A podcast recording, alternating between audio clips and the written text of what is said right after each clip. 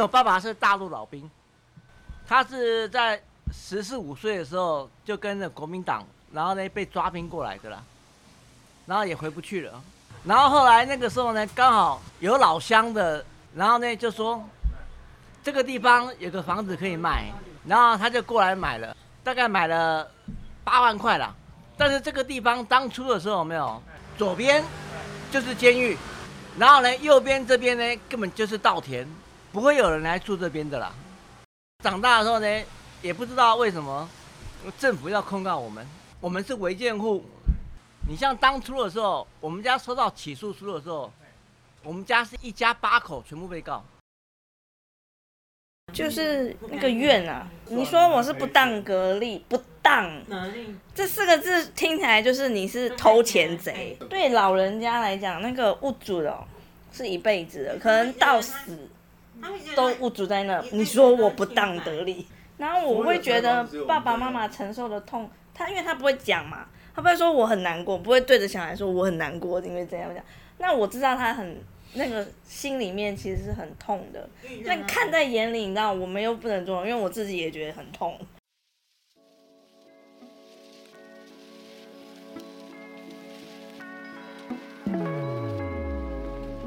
你好，欢迎收听由独立媒体报道者所直播的 Podcast 的节目 The Real Story， 我是宛如。在这里我们会透过记者和当事人的声音，告诉你世界上正在发生的重要事情。还记得九月多的时候啊，我和报道者的同事，我们一起到台北市金华街上的文创市集荣景时光生活园区走了一趟。那里才刚开幕不久，我们看到了一栋栋的木造日式建筑，里有着各式各样的特色小店和餐厅进驻。那园区里呢，正好有乐师正在演奏冲绳民谣，让人有一种好像就在日本的感觉。当然了，这是在台北。而园区里面的一面介绍牌是这么写着，我来念给你听。这里是台北市政府文化局推动历史建筑台北刑务所官舍修复再利用计划，为本区都市变迁空间历程留下市民集体记忆历史故事的空间场域实证。刚才念了这么多呢，有几个关键字，像是都市变迁，还有市民集体记忆。所以我们很好奇啊，在大家的记忆里，还会有十年前存在这里的华光社区吗？这个社区呢，曾经住了许多来台老兵，还有政府公务员，以及五零六零年代北漂的城乡移民。那居民人数当时一度高达三千人，他们有人是合法住在这里，那也有呢是被政府所说的非法违建户。嗯，其中有些住民一住就住了五十多年。那到了二零零七年的时候，政府说要把这里，也就是台北市的金华地段，打造成为台北华尔街，让城市发展，但却也是违建户被以侵占国有土地的罪名强迫拆迁的开始。在进入这故事之前，我们先来看一下这个台北华尔街的官方蓝图是在哪里。这个计划呢，是在杭州南路、金山南路与爱国东路南北侧的范围之内，面积大概是 十二点六四公顷的土地，要进行都市更新，而华光社区就落在这块土地上。所以呢，我们再回到刚刚我说到的刚开幕不久的荣景时光生活园区，它就是位在金华街的这一侧。那如果你对园区还有华光社区的位置感还是有点模糊的话，我们来用一片吐司来想象这个台北华尔街。如果呢，华光社区是吐司，开幕不久的荣景时光生活园区就在吐司边的位置上。所以当时呢，政府为了打造华尔街，就开始对于侵占国有土地的华光社区居民提告，违建户被要求自己得把房子拆了，土地还给国家之外，还要缴交数十万到数百万的不当得利以及土地使用补偿金。那如果呢，遇到不拆房离开的，二零一三年初，政府开始强制执行拆屋还有驱离住户。记得在那个时候呢，有一群学生看见住户受到如此的对待，于是他们高喊反迫迁要安置的口号，进入社区和居民共同抗争，争取居住权。那十年过去了，刚刚说到的华尔街的愿景到现在还没有看到实体，那整个吐司在破千之后现在变成了一大片草地，如果你最近有去看的话，还有这个吐司边，也就是园区的部分却被保留下来。那我们开始另外一个好奇啦，就是这十年过去，那些被迫迁的人现在去了哪里？他们又怎么看曾经的家长出来的日式园区呢？所以这一集我们就找到在吐司边里被迫迁走的一户人家。所以你现在就站在你家前面？对啊，大门是在这边，大门就在这里啊，就是在这个。这里以前是你家哦？这以前是我家，是这里吗？就这里这栋哦，这一栋，哎、啊，所以它这边是中金华街，还是这边是这个角度？就是正面这个角度啊。哦，哦，这样子 ，OK OK， 哦。但是以前那个时候是水泥房，我们现在看到的是整个他们拆掉再改建的状况。啊，他们拆了一半，然后再重新改建。你们要做报道啊？没有没有没有，我我是、嗯、这个是我们店主对。哦，是店主啊？对啊，哦，店主啊，对，刚好，哈哈，嗯，你你变成我家的主人了。今年五十二岁的陈孝明带着我们回到那个因为迫迁事件而登上新闻版面的家。那一天呢，我们在他老家门口啊，刚好又遇上了建物的新主人，也就是极品养生餐厅的老板刘吉仁。同一块地，两个样子。一个是曾经的老家，一个是现在的店铺，而孝明哥的手机里还存着当时的照片。我们看到此刻在日式浴场前表演的乐师，其实就是坐在他老家的院子里。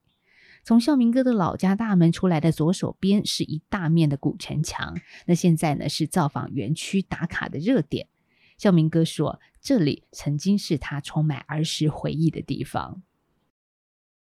哎，那孝明哥，你们以前家门口出来旁边就是这个墙嘛？就是这个墙啊，当时的样子就这样子啊。我们会在上面跑。跑？对啊，我们就从那边一直跑啊。小学放学，你就从上面一直跑跑跑跑跑啊。不不走下面的路，直接不走墙。以前我们家这边前面是有个花园，嗯，然后我就拆那个城墙的石头啊，然后把它铺个 L 型啊。当时可以随便拆的，当时没人管。当时没有，它不是古迹啊，也不是历史遗迹啊。嗯，因为我们家其实来讲的话，我是真的蛮怀念的啦。因为那个时候我们家来讲的话呢，就是一楼、二楼啦。然后呢，我还记得我们家前面呢有三花传奇啊。第一棵玉兰花，然后第二棵桂花，然后呢第三棵七里香。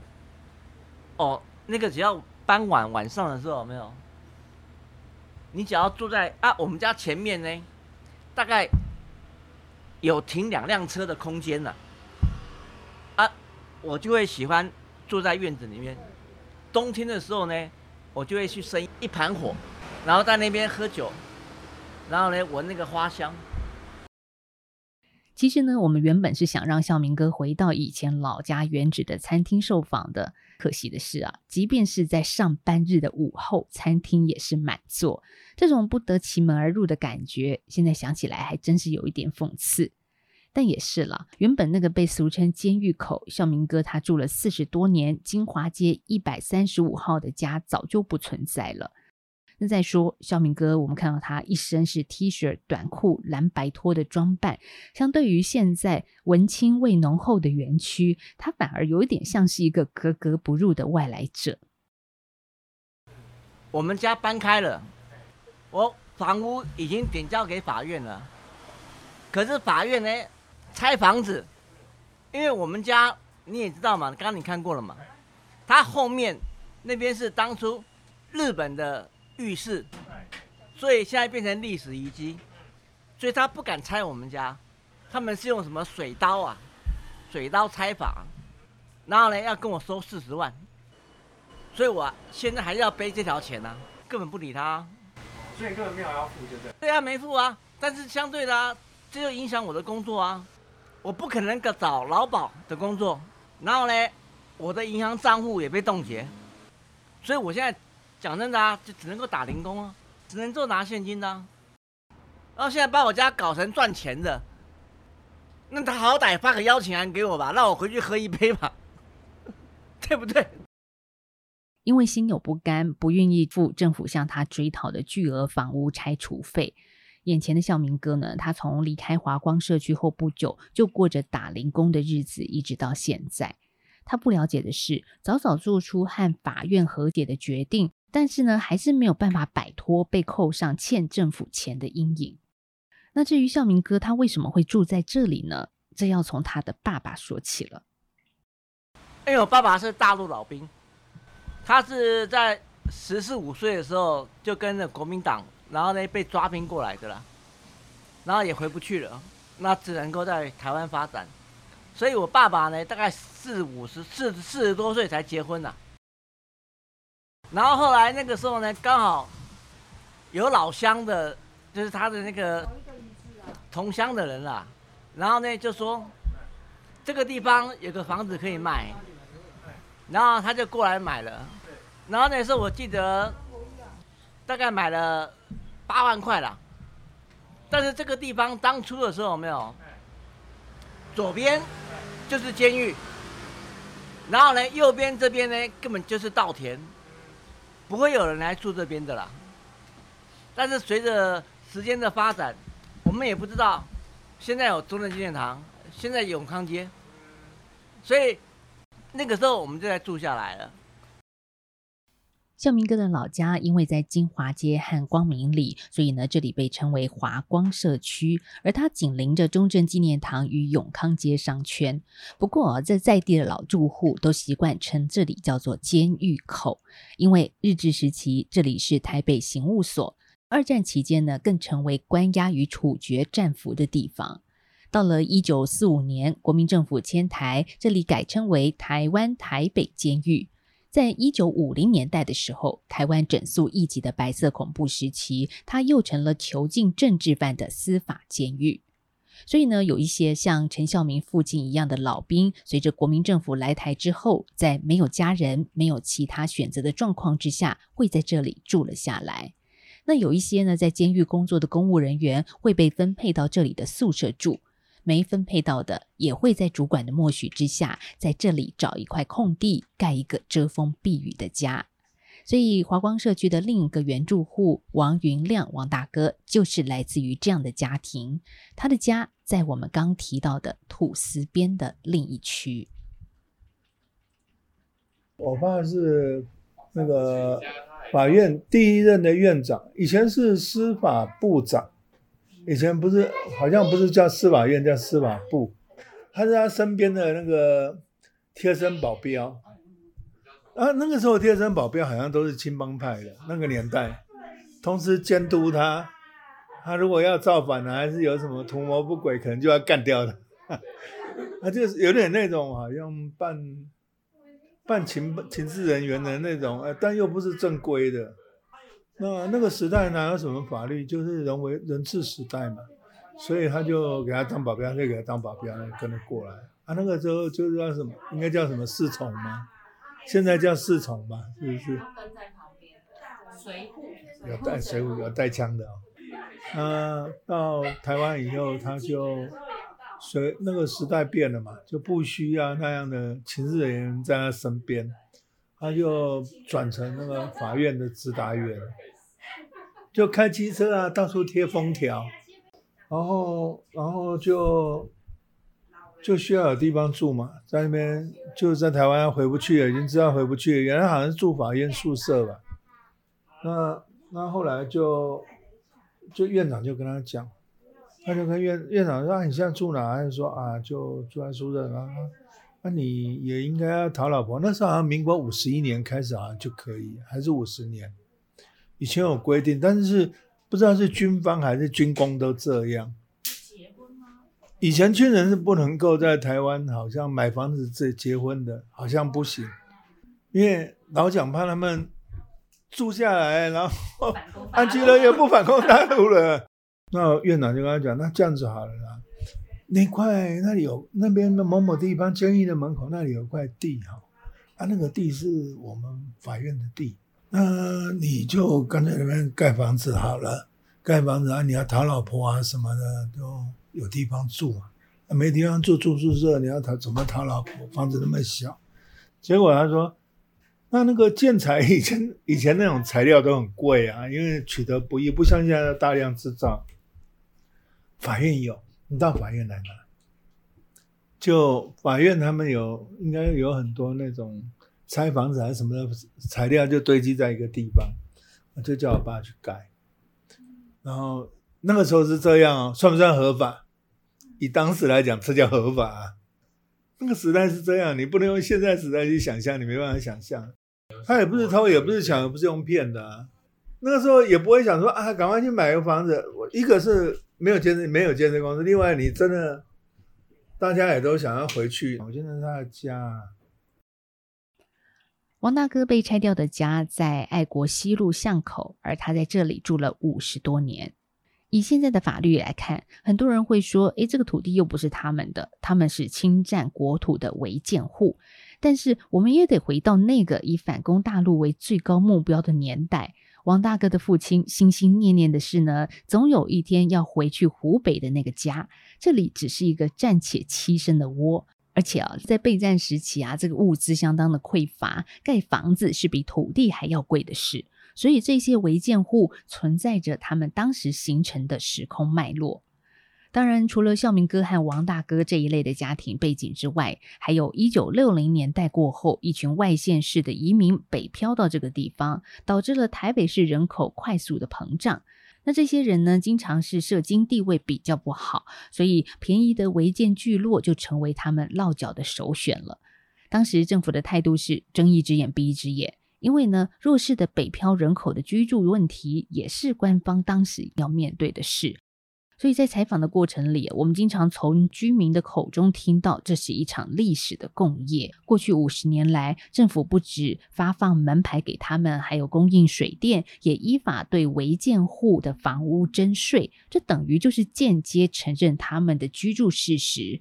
只是呢，到了二零零七年，大家收到了一封来自法院的信，居民的噩梦就从此开始。哦，我们家是两块地，一个是国有财产局，一个是法务部。法务部判决下来是两百五，然后那个国有财产局就是只有那个屋檐前面对五十万。好啦，就搞了几年就判下来了，但是后面又拖了几年，所以呢，我们总共两百五十万变成五百，国有财产局变成一百，就 double 就对了。两百五是依照什么什么什么什么限制什么的，但是你后面因为都没有搬，每一年就在算利息。五分。对，那时候还不知道，那时候还不知道，我爸爸妈妈还不知道被算租金，这是傻的地方。你说我气不气？他们也没有找我们小孩讨论。说话的是林雅琪，她的老家是在金华街和爱国东路巷口的汽车行小林电机。那里呢，曾经是华光社区抗争期间学生居民开会的行动基地。一开始的时候，他们家没有选择和解，是因为雅琪的爸爸林阿春，他一直认为房子是他们花钱买的，税金也持续在缴，然后突然来一封信说你是违建户，怎么能服气呢？所以一开始的时候，雅琪的爸爸相信政府一定会好好的跟居民沟通，而且呢，每次到了选举就会有候选人来社区拉票，口口声声的说要为居民争取安置权。结果你也知道了，这所有的承诺跳票，雅琪她走上了第一线，成为华光社区反破迁运动的住户代表。那我们今天也刚好举办了最后一次的元宵节活动，那因为今天之后可能就会开始陆陆续续就会有被拆除的动作，那大家可能也没有时间再做这样子的活动了，那我们就趁这个周这个礼拜六来做一次元宵节的活动，这样子。这就是雅琪代表住户当时对媒体发言的声音，时间点是在二零一三年的二月二十三号。那先说明一下，我们这期节目里呢，会使用到一些过去的声音资料，是摘自《华光曾经我的家》纪录片里的片段，而这部纪录片里留下了当年抗争和拆迁期间的重要画面。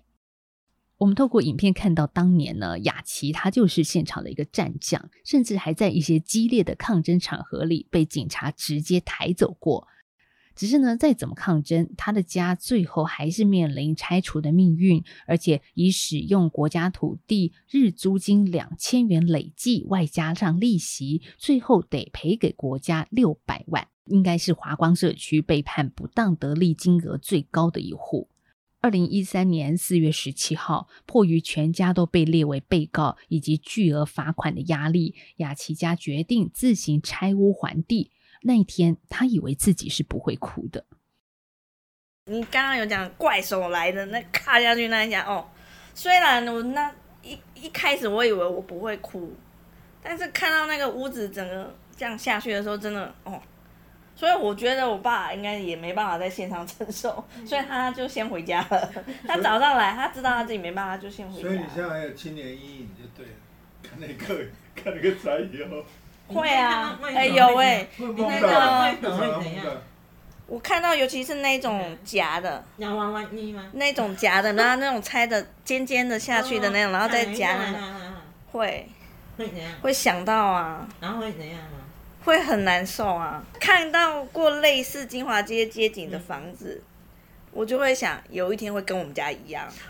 真的、啊，那个高雄果菜市场你们知道吗？后来拆了。对啊，那那时候我就看到一样铁皮的样子，确实它也是被清理掉了。但是因为好家在，我不住在台北，我就会心里面会觉得它还在。所以逃离了。嗯，但是像我爸爸妈妈还是会经过，会经过或者还是会经过，或者是借故到那附近，看到的当下一定会觉得有点会，我是谁，我在哪，这是哪，然后那种感觉就是哎，怎么会是草地？虽然我会想说要回去看，但是久了几次，我会觉得我会想要当做它还在。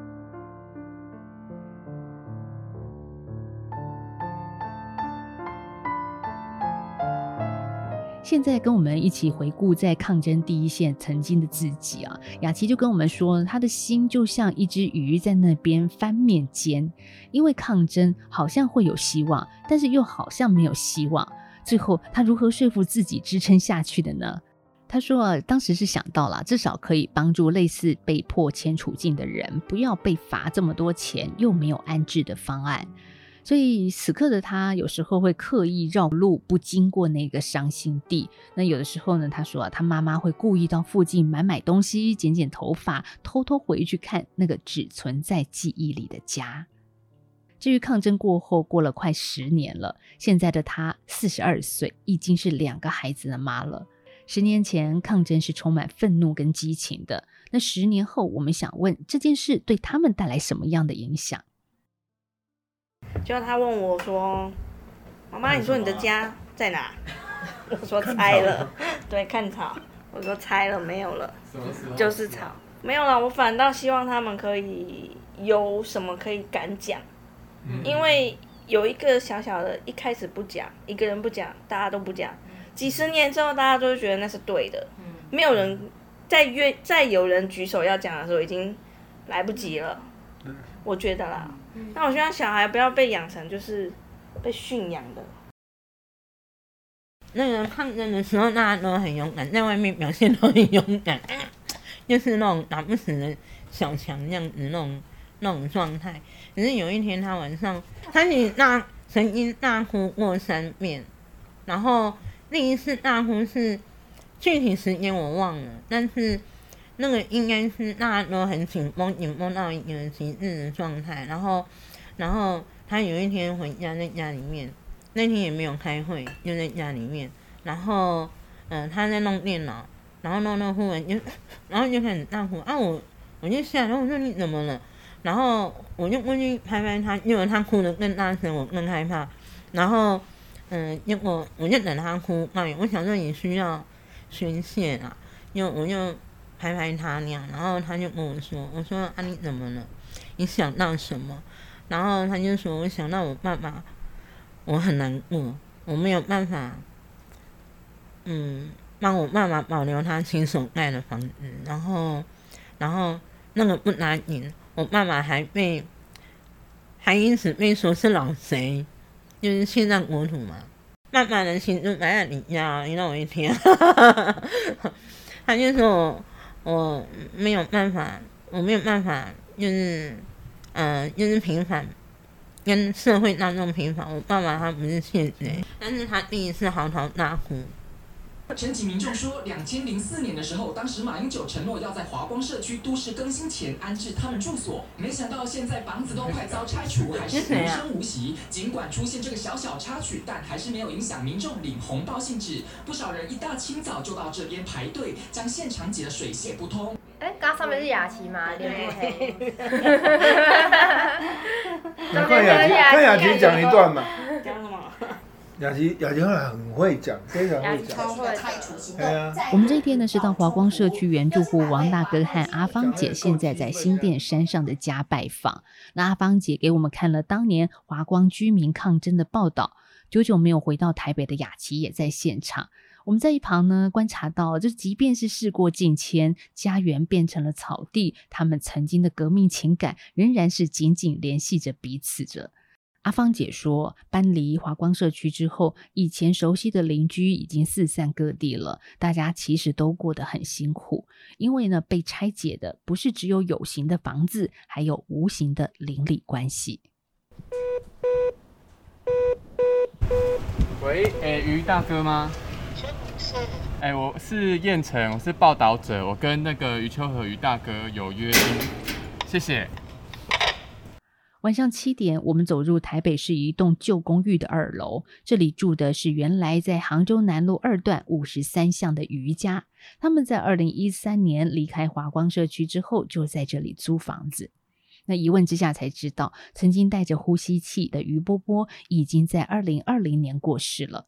现在家里的成员有身体不太好才刚开完刀的余妈妈，还有罹患思觉失调症长期待在家里的余大哥、小儿子余秋和和太太，四口人。那余秋和的太太为了照顾妈妈和大哥无法工作，所以经济来源全部压在余秋和一个人身上。阿伯回来了，跟你聊一聊，不要紧，不要紧啊。我们坐了一会儿，余秋和才结束在物流公司开货车的工作，匆匆忙忙的回到家。那桌上呢还摆着已经凉掉的饭菜。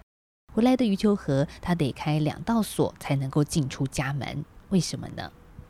我把我哥好了，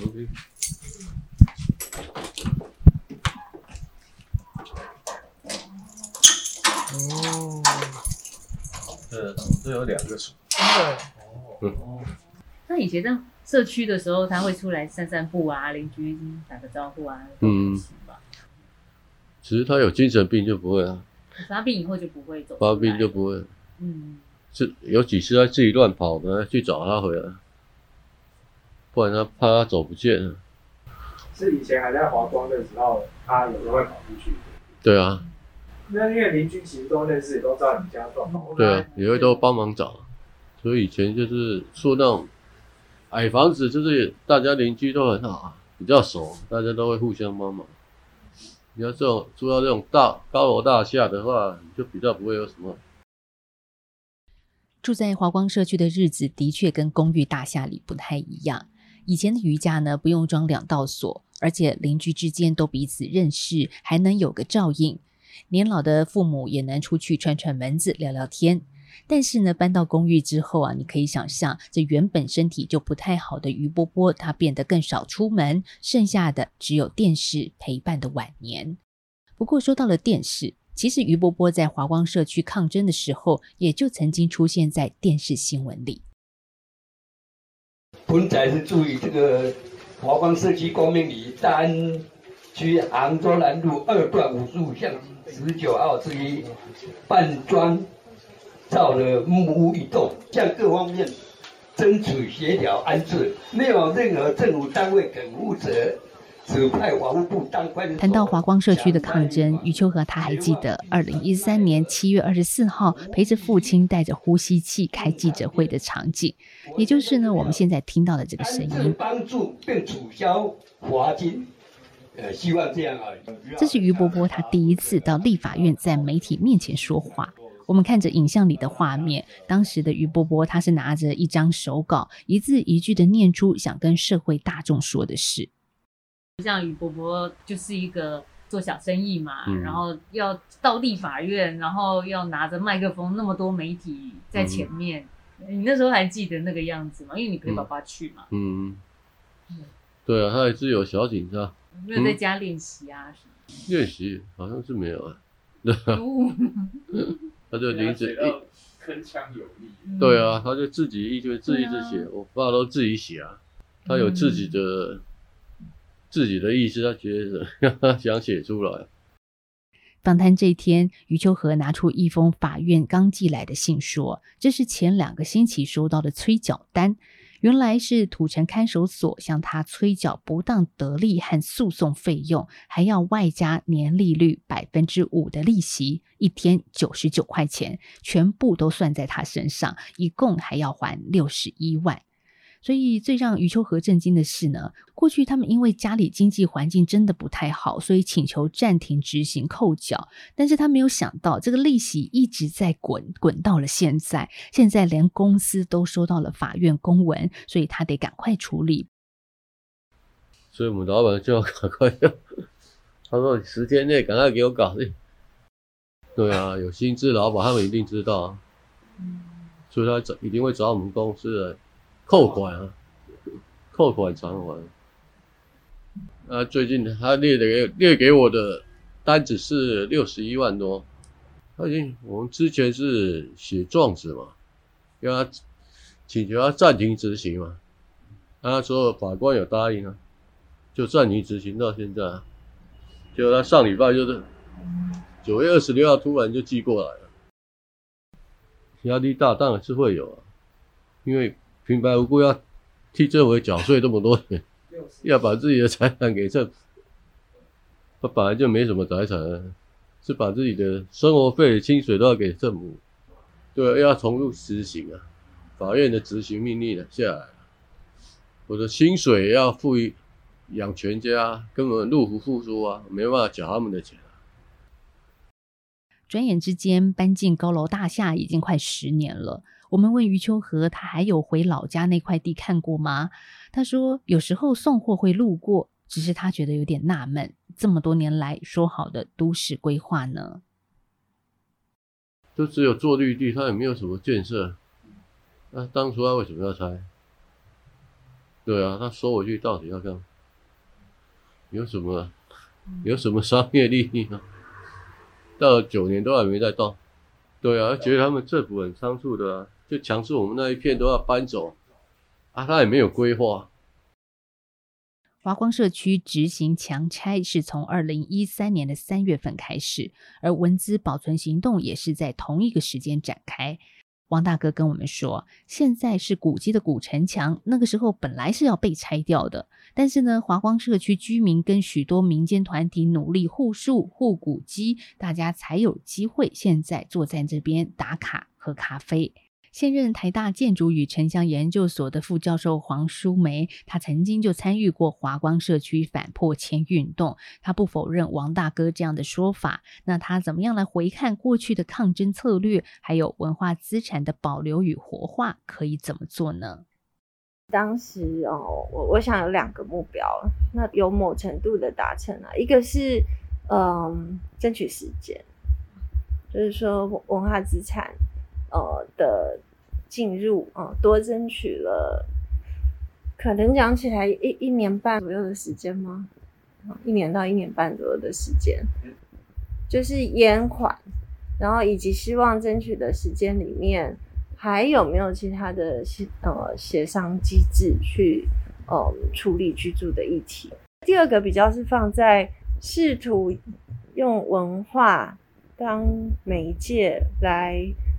扭转就是呃大众认知华光社区这个个案不仅是一个违建强拆的案例，把文化历史的材料带进来，那嗯是有一些都市居民居民会觉得哎、欸、恍然大悟，原来这个地方还有它有些身世，甚至它呃有文化的可能，那有可期望说可以去扭转，所以那个局面就不会再只是说哦，是一群违建居民挡了国家发展的去路这样。但是我觉得非常遗憾的是，通常台湾的文化资产案例，你们如果去注意看它的官方所给的价值说明的话，通常都没有把争取保存的过程算算进去。所以你去看那些个案，通常都是相对静态的，他就告诉你说这个嗯，尤其是以那个有形建筑物或是聚落的历史为主，然后就告诉你说这房子怎么来的，它可能是谁设计的，它的、哦、艺术价值、历史价值在哪里，然后就结束。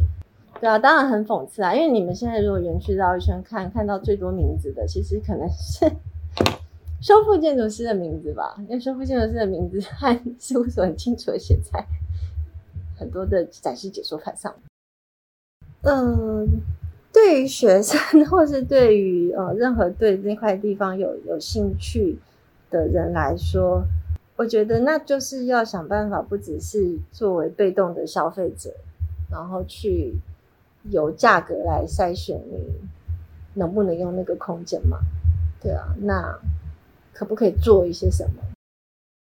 其实荣景时光生活园区开幕之后，也出现了不少外界的质疑声，像是对文资利用的批判，或者是从华光社区迫迁居住权的角度来探讨。那园区的执行长白佩玉跟我们说，老实讲，他对华光迫迁事件的了解并不深，但是欢迎大家能够理性分享观点。他也希望在这个空间里可以再做些什么，像是邀请原住户回来，带着大家一起回到当初。我虽然是台北市的人，但我对这个历史不知道这么深厚，我只知道有这个事，但没有去探索到这么深，因为我不是当事者。我知道有这个事，但是不知道他的那个抗争到这么这么激烈，然后甚至于你刚刚讲的嗯、呃，还有钱的问题啊，一些不公认为那个、呃、不当得利的问题啊，这个我是完全我现在才知道的。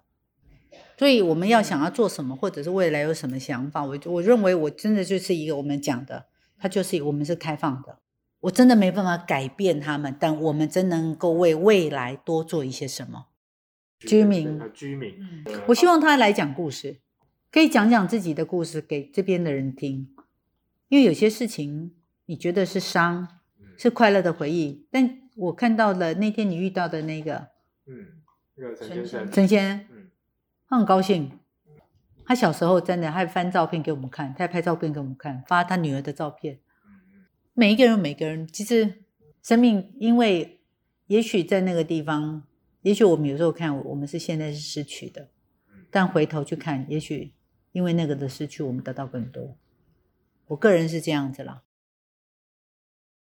这集节目我们谈到的这块土地曾经有一个社区，这里记录了国民政府来台的景况，还有南部居民北漂之后定居的日常。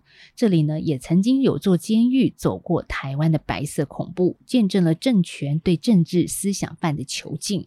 它不会是只有日治时期的怀旧，更不是都市的暗角，而是可以有更多的可能性。其实想一想啊，如果少了这些丰富的都市变迁记忆，它不过就是一个又坐落在台北，让大家很好拍的景点，不是吗？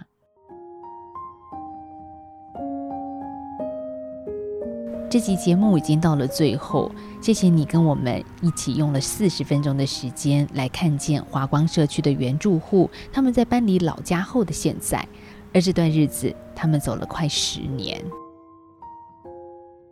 制作这一集的过程中，我特别要提的是哦，这除了是我跟婉珍的制作之外呢，还有报道者的摄影记者志伟、文字记者宇佑、编辑燕晨的共同采访。那宇佑和燕晨他们十年前仍就在现场记录着华光社区居民的迁离和抗争的过程。所以你可以想象啊、哦，十年后的现在，当他们再次看到这一些原住户的时候，感慨是特别的深的。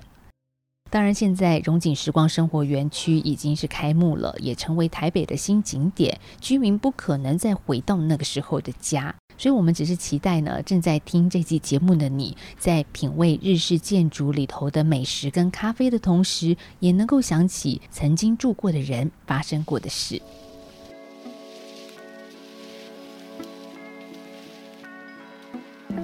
报报者是一个不收广告、没有付费墙的非盈利媒体。欢迎你把听节目的想法告诉我们，也期待你把节目分享给更多人知道。如果心有余力，也可以透过定期定额、单笔捐款的方式支持我们做更多的报道。我是宛如，拜拜。